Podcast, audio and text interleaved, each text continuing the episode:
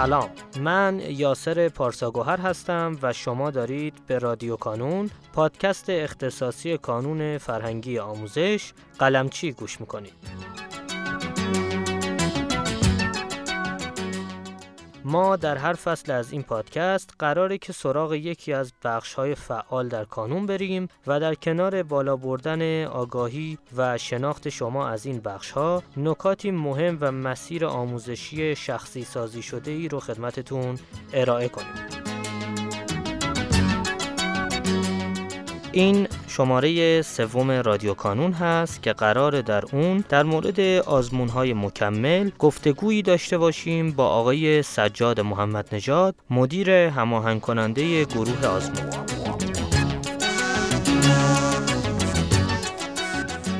ضمن عرض سلام و خوش آمد خواهش می‌کنم اگر مایل هستید سلامی ارز کنید خدمت دوستان و کم کم گفتگومون رو شروع کنیم. من هم خدمت شما و همه دانش آموزای عزیز سلام عرض می کنم و با اپیزود سوم و بحث آزمون های مکمل در خدمت شما هستیم بسیار خوب اجازه بدید گفتگومون رو با این سوال شروع کنیم که چرا اصلا ما میگیم آزمون های مکمل و میشه لطفا یه توضیح مختصری در مورد هر کدوم از این آزمون ها به ما و شنوندگانمون ارائه کنید؟ بله آزمون های مکمل شامل آزمون هایی است که دانش آموز رو در اصل برای آزمون اصلی آماده می‌کنه. خب بحث تراز خیلی ما اونجا نداریم.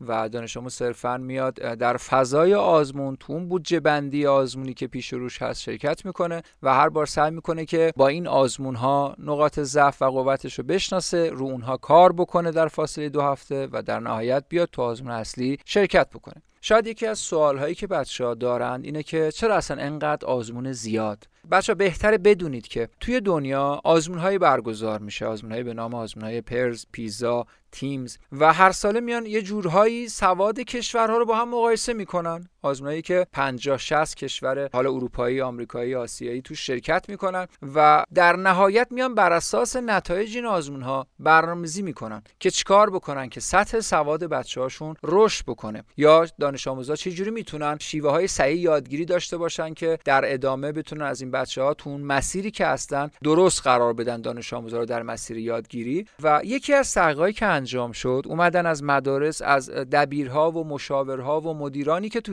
آموزش فعالیت می‌کنن موضوعات مهم رو پرسیدن که از نظر شما چه موضوعاتی؟ بین بچه ها تو فضای کلاس ها وجود داره که باعث میشه که دانش آموزها بهتر یاد بگیرن نتایج بهتری بگیرن و این موضوعاتی که جمع کردن اومدن پرتکرارترین اینها رو گذاشتن کنار هم دیگه و به ده موضوع رسیدن و این ده موضوع رو شروع کردن به تحقیق کردن که موضوعات مختلفی بود مثل تجهیز مدارس. مثل استفاده از دبیر حل تمرین. یعنی یک دبیری درس بده یک دبیر بیاد مسئله حل بکنه. مثل استفاده از دبیر خصوصی. که همه جای دنیا هست. مثل اینکه تعداد دانش آموزای کلاس رو به زیر 20 نفر برسونن که مثلا تمرکز دبیر سر کلاس بیشتر باشه یا آزمون دادن آزمون گرفتن از بچه ها حالا من نمی‌خوام به همه این موارد بپردازم. اولین موضوع که با اختلاف یعنی از ده واحد نه واحد اثرگذاری داشت که فقط مقایسه کنم با اینکه مثلا تعداد دانش آموزای کلاس رو برسونیم به زیر 20 نفر که فقط دو واحد اثرگذاری داشت. اولین موضوع تو این ده آیتم بچه خود این ده آیتم از بین شاید صدها آیتم انتخاب شده بود که از نظر دبیران مشاوران مهم بودن. رسیده بودیم به این ده آیتم. که مهمترین آیتم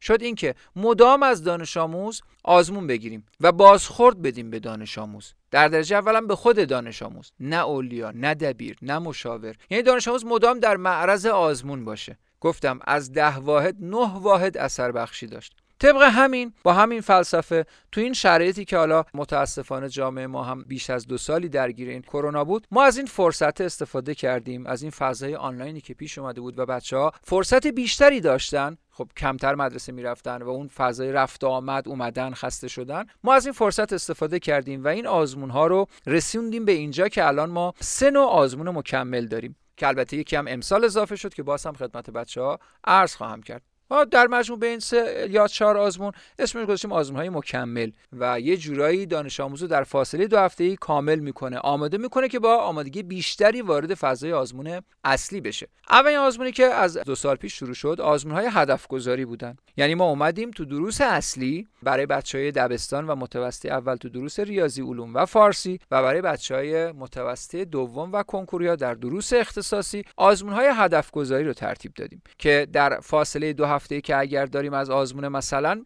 20 آبان. تا آزمون چهار آذر اون جمعه وسط که دانش آموز آزمون نداشت پنج شنبه جمعه آزمون هدف گذاری رو برگزار می‌کنیم. با چه منطقی؟ دقیقا با منطق آزمون بعد. که دانش آموزی که یک هفته اومده برمزی کرده مطالعه کرده بیاد یک جا الان یک بار دیگه خودشو محک بزنه. ببینه که چیزی که خونده چقدر آماده شده. چقدر تو این فضا هست که هفته بعدش بتونه تو آزمون اصلی نتیجه بهتری بگیره. و در ادامه بر اساس نتایج اون آزمونش بیاد برای هفته دومش برنامه‌ریزی بهتری انجام بده. این مسیر رو درست اومدم خب همین رو ادامه بدم. تو این درس نه احساس می‌کنم که باید روالم رو عوض بکنم. معمولا ما تو جلساتم از بچه‌ها می‌پرسیم که چیکار کردی برای یک درسی که تصمیم گرفتی که روالت رو عوض کنی؟ چی شد؟ چه نتیجه گرفتی؟ مثلا من اومدم زیاد تست دادم من اومدم زیاد خوندم. رفتم سراغ کتاب درسینا جوابهای جنس جوابهایی که دانش آموز تو جلسات به ما گفتن. پس این آزمون هدف گذاری در اصل هدف گذاری آزمون اصلیه. بعد از این آزمون های مشابه پارساله. که اینا دانش آموز قبلا قبل از کرونا ما این دفترچه رو در اختیار دانش آموز قرار می‌دادیم. بدون اینکه ماهیت آزمون داشته باشه. توصیه می‌کردیم دانش آموز به صورت آزمون با این دفترچه کار بکنه. دفترچه مشابه پارسال چیه؟ همون آزمون پارساله. که بچه های مثلا پایه هشتم که امسال شده نهم اونا رو پارسال شرکت کرده بود. ما همون رو به صورت آزمون مشابه پارسال در اختیار دانش آموز قرار میدیم. الان فضای آزمون هم داریم. یعنی دانش آموز سه شنبه چهارشنبه پنج شنبه قبل از جمعه آزمون میاد تو آزمون دقیقا مشابه پارسال شرکت می‌کنه.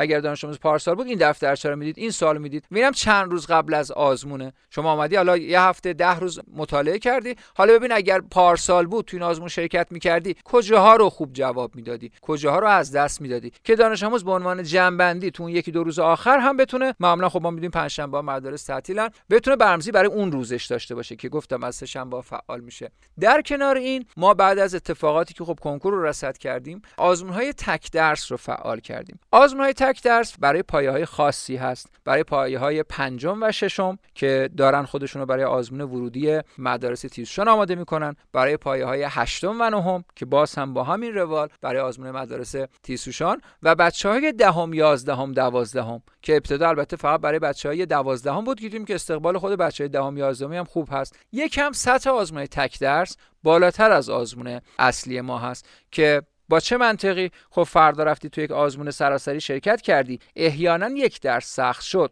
که به طور عموم توی کنکورهایی که برگزار میشه خواسته یک درس رو سخت می‌کنن یا یک درس عمومی یک درس اختصاصی رو سخت می‌کنن. دانش آموز تو این شرایط قرار بگیره. من اگر قبلش آمادگی داشته باشم که اگر سوال یک درس سخت شد چه جوری باید رفتار بکنم؟ قطعا می‌تونم فضای جلسه 4 ساعته 3 ساعته آزمون اصلیم را هم مدیریت بکنم. این آزمون تک درسم خب اسمش هم روش هست دیگه تک درسه. یعنی درس به درس دانش آموز یک درس رو انتخاب می‌کنه سوالش رو می‌بینه تو آزمون شرکت می‌کنه و کارنامه متناسب با آزمونش رو دریافت می‌کنه.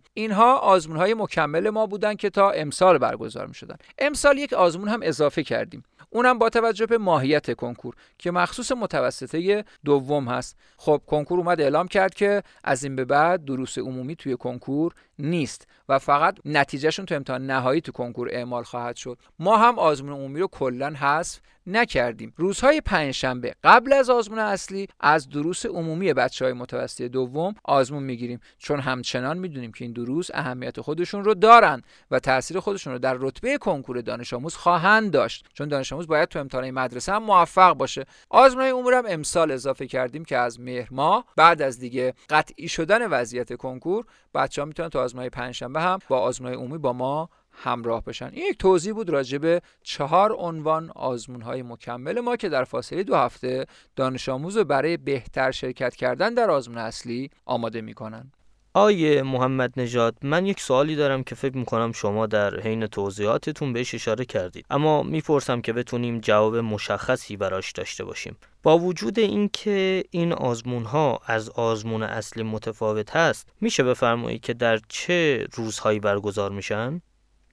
بله بهترین هست که یک بار دقیق تر حالا به این موضوع بپردازیم. اونجا لابلای صحبت ها گفتم ولی الان دقیق تر چون بچه دیگه عناوین آزمون های مکمل رو می‌دونن. الان می‌تونیم بگیم که دانش آموز تو چه روزهایی چه آزمون هایی برگزار میشه که براش بتونه برنامه‌ریزی هم انجام بده. ما روزهای در فاصله بین دو آزمون دارم میگم دیگه. شما جمعه آزمون اصلی رو شرکت کردی دو هفته بعد هم آزمون اصلی داری مجددا. پس به هفته بعد از آزمون اصلی میگیم هفته اول به هفته قبل از آزمون بعدی هم میگیم هفته دوم. آزمون های هدف گذاری در روزهای پنجشنبه و جمعه هفته اول برگزار میشن. از ساعت 8 صبح 9 صبح فعال میشن و تا فرداش هم هستن. حالا من راجع به شیوه و نحوه استفاده از این آزمون ها هم توضیحات خدمت بچه ها عرض خواهم کرد. آزمون بعدی ما آزمون مشابه پارساله که از شنبه هفته دوم از 8 صبح فعال میشه و تا روز پنجشنبه یعنی دقیقا تا قبل از آزمون اصلی توی صفحه شخصی بچه ها فعال هست و دانش آموزان می‌تونن مراجعه کنن و از آزمون پارسال هم استفاده کنن و نتایج خوشون رو تحلیل کنن و ما بهشون کارنامه هم میدیم.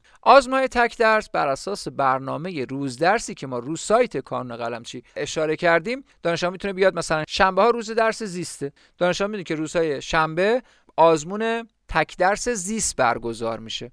با حجم تعداد سوال سی تا الا 50 تا بس اینکه آزمون مثلا رسیدیم به دی ماه که آزمون جنبندی می‌خوایم برگزار کنیم. یا نهایتا یا حداقل سی تا سوال داریم که دانش آموز می‌تونه فقط تو درس زیست شرکت بکنه. و همین برنامه درس زیستش هم می‌تونه در طول بازه زمانی کل آزمون پیش ببره. با سوال های سنگین تر و درجه سختشون بیشتر از آزمون اصلیه. و مثلا روزهای یک شنبه به درس ریاضیه و این برنامه رو سایت کانون هست. دانشجو می‌تونه بیاد برنامه تک درس یا روز درس های ما رو از سایت کانون دانلود کنه داشته باشه و بر اساس همون برنامه‌ریزیشو انجام بده. و همه اینها بچه ها بودجه بندیشون بر اساس آزمون پیش روی ماست. یعنی شما قرار نیست برای این آزمون ها مبحث یا بودجه بندی دیگری بخونی. همونی که خوندی رو می‌تونی توی آزمون های مختلفی استفاده کنی تا بتونی بهتر ارزیابی کنی خودت رو. و در نهایت آزمون های عمومی هستش که روزهای پنجشنبه قبل از آزمون اصلی برگزار میشه که فقط برای بچه های متوسطه دوم و کنکوری هست که خب ماهیت این درس چون از کنکور حذف شدن. ولی تو امتحان نهایی هستن و تاثیر معدل داریم. ما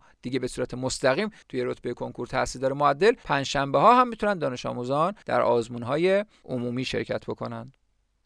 نحوه شرکت دانش آموزان در این آزمون ها چجوریه؟ یعنی همین که دانش آموز ثبت نام کنه می‌تونه دسترسی داشته باشه یا باید بره در جای اکانتی بسازه پروفایلی کامل کنه یا کاری شبیه به این؟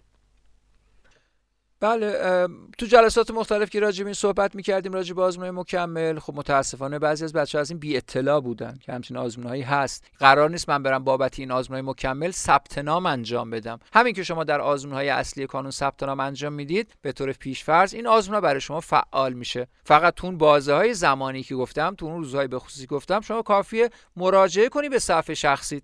خب همه بچه کانی صفحه شخصی دارن. مراجعه می‌کنه به صفحه شخصی تو اون منوی که سمت راستی که وجود داره آزمون ها رو انتخاب می‌کنه. وارد صفحه آزمون که میشه اونجا لینک فعال آزمون رو می‌بینه که نوشته شده آزمون هدف گذاری مثلا ده آذر. که متناسب با 18 آذر هستش. یا آزمون مشابه پارسال مثلا متناسب با 18 آذر. پس دانش آموز فقط کافیه که به صفحه شخصیش مراجعه کنه. دانش آموزا به صفحه شخصی مراجعه می‌کنن همین الانم. ولی چون تو صفحه همونجا که وارد شد نمی‌بینه و باید از منو آزمون ها رو بزنه ببینه باید به اون قسمت مراجعه کنه. ولی دانش آموزا همشون به صفحه شخصی مراجعه می‌کنن و کارنامه‌شون اتفاقا از همونجا دریافت می‌کنن. پس نه نیاز به ثبت نام مجدد ندارم و به صورت پیش‌فرض برای همه بچه‌ها این آزمون ها دو روزایی که من گفتم فعال میشه. فقط کافیه کلیک کنه آزمون رو بده نتایجش رو ثبت کنه و منتظر کارنامش باشه. در انتها اجازه بدید سوال آخرم رو بپرسم و اون هم اینه که این آزمون ها چجوری برگزار میشن و در واقع چطور از دانش آموز آزمون گرفته میشه؟ بله. این آزمون ها ماهیتا آزمون آنلاین هستن. یعنی دانش آموز نیاز به مراجعه حضوری نداره. خب تو آزمون اصلی دانش آموزای ما مراجعه می‌کنن به حوزه هایی که از طرف نمایندگی بهشون گفته شده که مثلا تو این مدرسه یا تو این مکان برگزار میشه و مراجعه می‌کنه آزمون اصلی شرکت می‌کنه. این آزمون ها همشون ماهیت آزمون آنلاین دارن. گفتم فقط کافیه بره صفحه شخصی منو رو بزنه. روی آزمون که کلیک می‌کنه هم می‌تونه همونجا سوال ها رو ببینه هم می‌تونه دفترچه آزمون رو دانلود کنه و بعد بشینه به سوال ها جواب بده. حالا تو خونه رو لپتاپش جواب بده و در نهایت نتیجه و جواب ها رو بیا تو اون پاسخ برگی که باز هم به صورت آنلاین هست وارد بکنه و در نهایت ثبت نهاییش انجام بده. یه موضوع دیگه که گفتم عرض خواهم کرد خدمت بچه ها در رابطه با آزمون مکمل شاید یک دانش آموز احساس کنه که بیشتر باید مطالعه بکنه. و این آزمون ها فرصت مثلا روزهای پنجشنبه جمعه که احساس می‌کنه که الان من می‌خواستم بیشتر بشینم بخونم. امروز مدرسه نرفتم و کمتر خسته میشم. دانش آموز شما می‌تونید از اون آزمون مکمل استفاده مدل خودت هم داشته باشی. آزمون مکمل مدلش اینجوریه که شما می‌تونید درس به درس هم استفاده بکنی. یعنی بری یک درس رو امتحان بدی مثلا در حد 10 سال یا 20 سال که نهایتا 15 تا 20 دقیقه تا 25 دقیقه وقت شما رو می‌گیره. جواب بدی بعد بیای نتایج رو ثبت کنی و کارنامه اون درست رو بگیری و در ادامه سه ساعت بعد یا فردا بری سراغ درس دیگر. و درس دیگر رو امتحان بدی. یعنی این ماهیت هم داری که تو برنامه ریزید یه جوری بگنجونی. شاید یک دانش آموز میگه من فرصت سه ساعته ندارم برای این آزمون بذارم و می‌خوام بیشتر مطالعه بکنم. برنامه‌ریزیم یه جور دیگه است. میگیم خب اوکی مشکلی نداره. شما این درس رو این آزمون اصلا درس به درس جواب بده. تو هر کدوم از باکسایی که مربوط به یک درست قرار دادی بخشش مربوط به شرکت تو این آزمون و ده سال این درست باشه. پس این هم در نهایت دانش آموز گفتیم که هم به صورت آنلاین برگزار میشه نتایج حالا می‌تونه از روی سایت سوال ها رو سوال به سوال ببینه یا نه. دفترچه رو دانلود کنه جواب بده و گزینه‌ها رو وارد کنه یا می‌تونه درس به درس تو بازهای زمانی مختلفش بپردازه و بعد از ثبت نتایج و گزینه هایی که داره ثبت نهایی کردن کارنامهش رو دریافت کنه خیلی ممنونم از شما و امیدوارم مطالبی که در این اپیزود گفته شد بتونه برای دانش آموزان مفید واقع بشه و حد اکثر استفاده رو از اون ببرن. و اگر سوالی دارن حتما برای ما کامنت بگذارن تا بتونیم در اولین فرصت به سوالاتشون پاسخ بدیم.